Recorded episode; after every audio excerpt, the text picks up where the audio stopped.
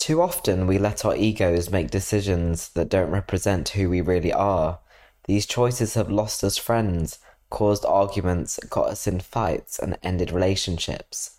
Sometimes we say sorry, but it doesn't do any good as the damage has already been done. We've all been there. How can one control their ego? Or better yet, how do we let it go? I believe that the antidote for the ego is absolute kindness and humility. It's treating everyone and everything with positivity. Western society breeds competition where many things that we are exposed to seeks to divide us or pit us against something. But in a modern world, if we choose kindness, there is no need for the ego to feel threatened. When we feel threatened or hurt, we lash out.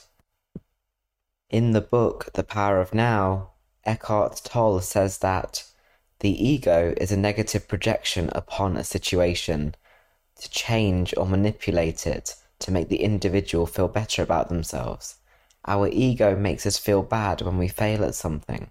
Life is not all about being on the straight and narrow, as that would be quite boring. We have to learn to give ourselves permission to fail and not care what others may think about it.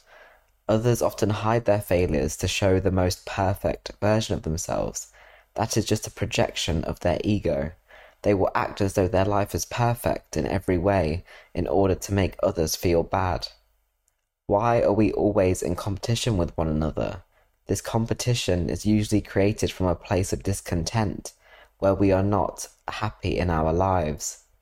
When we are not appreciative of what we have, we often rely on material things to make us feel better, but then our ego makes us question if what we have is the best.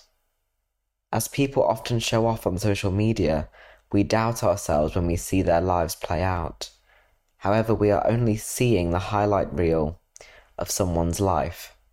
It is not as perfect as it seems, as material things does not manufacture sustained happiness.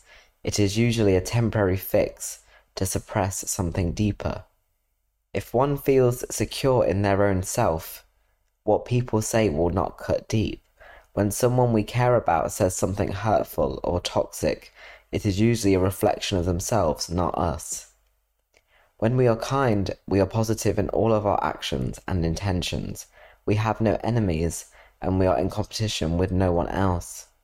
We often believe that we need to prove ourselves to someone, but we really don't. We have to do what is best for ourselves and live a life where what we do aligns with us. A life lived to please other people's standards and expectations is a wasted one. Live through your own spirit and realize the control that your ego has over you and your actions. Thank you for listening. This is The Middle Ground.